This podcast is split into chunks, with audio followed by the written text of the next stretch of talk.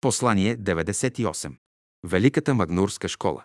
И това е живот вечен, да позная Тебе, единаго, истинна го, Бога и Христа, когато си проводил Йоанн, глава 17, стих 3. От дълбока древност в Цариград е съществувала Великата Магнурска школа, основана по образец на древните школи в Елада. Тук се е съхранявало знанието, като светиня, от жреци предани и верни, защото знанието е сила и ръцете, които ще го пазят, трябва да бъдат чисти. В школата са се приемали само синове на царе и боляри, на жреци и сановници. Изучавали са се историята, изкуствата, науката, религията и най-вече езици и писменост, древна и съвременна. Науката за здравето, за небесните тела и пророческите науки са били на особена почет. Строителството също е било на преден план. Отглеждането на растения и животни също е било важен отдел в школата. Военното изкуство също, но само за избрани хора, когато е определяло пътя им. Ролята на Великата Магнурска школа е била голяма. Писмеността тогава е била рядко нещо и знанието се е обличало в легенди, митове, предания, в религия. И ако нещо знаем за тогавашното знание, то е от тях. Великата Магнурска школа е била академия, най-висшият учебен институт и да го завърши някой е било голяма чест. Учениците са се допускали след най-строги изпитания. Някои от нашите царе са следвали в тази школа. Цар Борис, цар Симеон и синовете му Иван, Петър и Боян са следвали в Магнурската школа. Естествено, тук те са се срещали и са общували с ученици от близки и далечни страни. Така са се предавали знанието и опитът. Така е било винаги, така е и сега. Легендата казва, а може би и историята, че цар Симеон се е отказал да влезе в Цариград, след като го е обсъдил по суше и по море, защото ключовете на града му били поднесени от патриарха Николай Мистик, негов учител от Магнурската школа. Дали е легенда или история, това е образец на постъпка, достойна за ученик, рядка в историята. Тя изразява почита и уважението на ученика към учителя. Тъй трябва да бъде. Иван, най-големият син на цар Симеона, познат сред народа като свети Иван Рилски, също е следвал Магнурската школа. Имал е голяма култура за онова време. Той е трябвало да заеме престола, а не Петър. Но понеже болярите са били под влиянието на Византия, той не е приел да стане цар и се е оттеглил в Рилската пустиня. Цар Петър е търсил среща с него, защото му е бил брат и защото е искал да сподели въпроси по важни държавни работи. Но Иван не е бил доволен от неговата политика с Византия и затова не го е приел.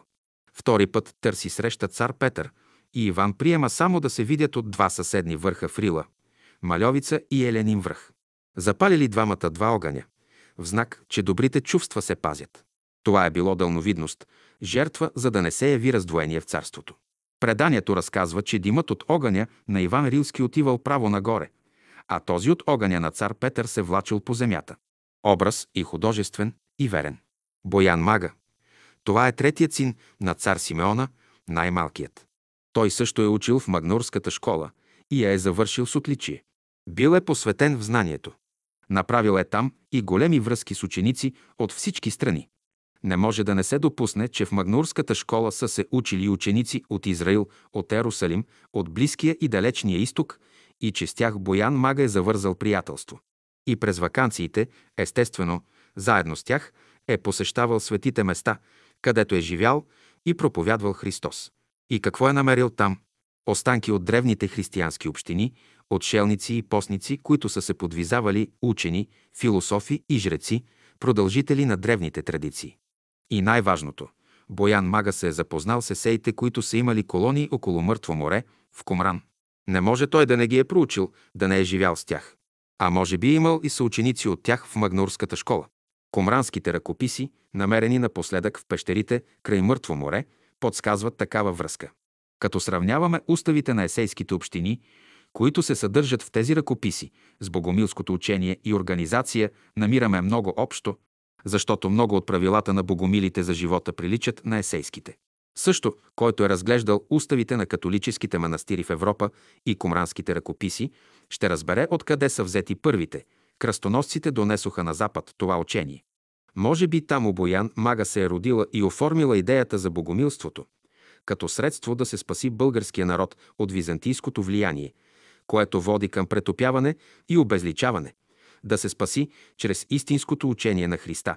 Християнството е било в нашия народ преди официалното покръстване на българите, което беше повече политически акт. Именно то е послужило за основа, на която да стъпи богомилството. Именно него е имал предвид Боян Мага. Той е прозрял истинското значение на Христовото учение, обединяващо и примиряващо народите в едно братство. Не ви наричам вече раби, но вас ви наричам приятели. Ето какво трябва на човечеството и днес. И то иде неотменно. Братството иде вече, а следователно и мирът.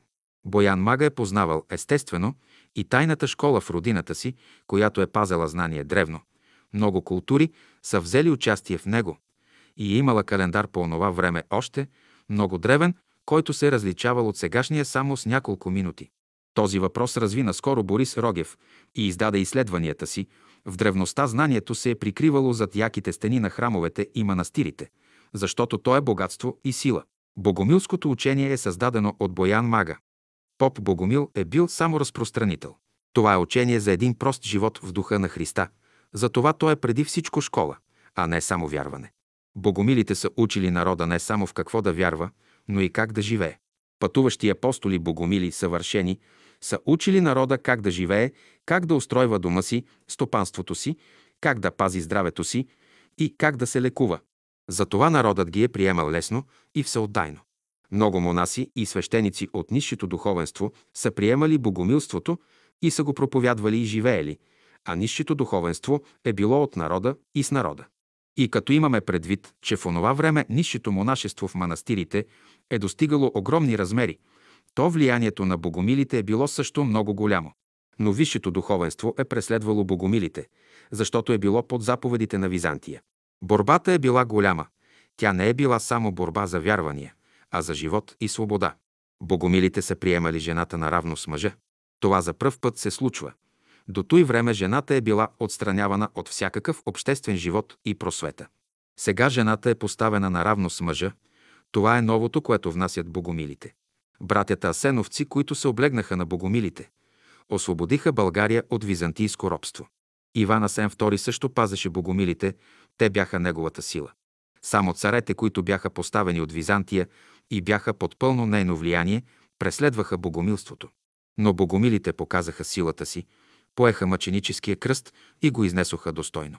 Мнозина загинаха мъченически, други мнозина избягаха в чужбина, в далечни страни и пренесоха богомилското учение. Там то получи различни имена.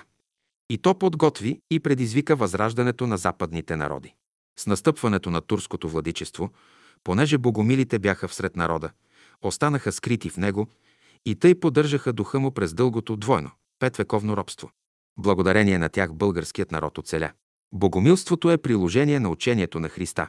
Богомилите са се стремели към прост и чист живот в духа на Христа. Благодарение на това, те са издържали епохата на обезправения, поробен човек.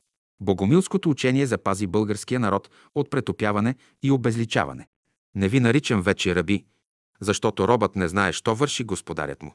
А вас ви наричам приятели, защото всичко, що чух от отца си, явих го вам. Подобен процес, както разделението на Римската империя на източна и западна, се извършва и днес. Паралел има. Без да има повторение, същите закони и сили действат и сега. Братството съпътства живота като идея и като такава то е неуязвимо. Когато има условия, всякога могат да бъдат създадени форми. И това е живот вечен, да познаят Тебе, единаго, истина го Бога.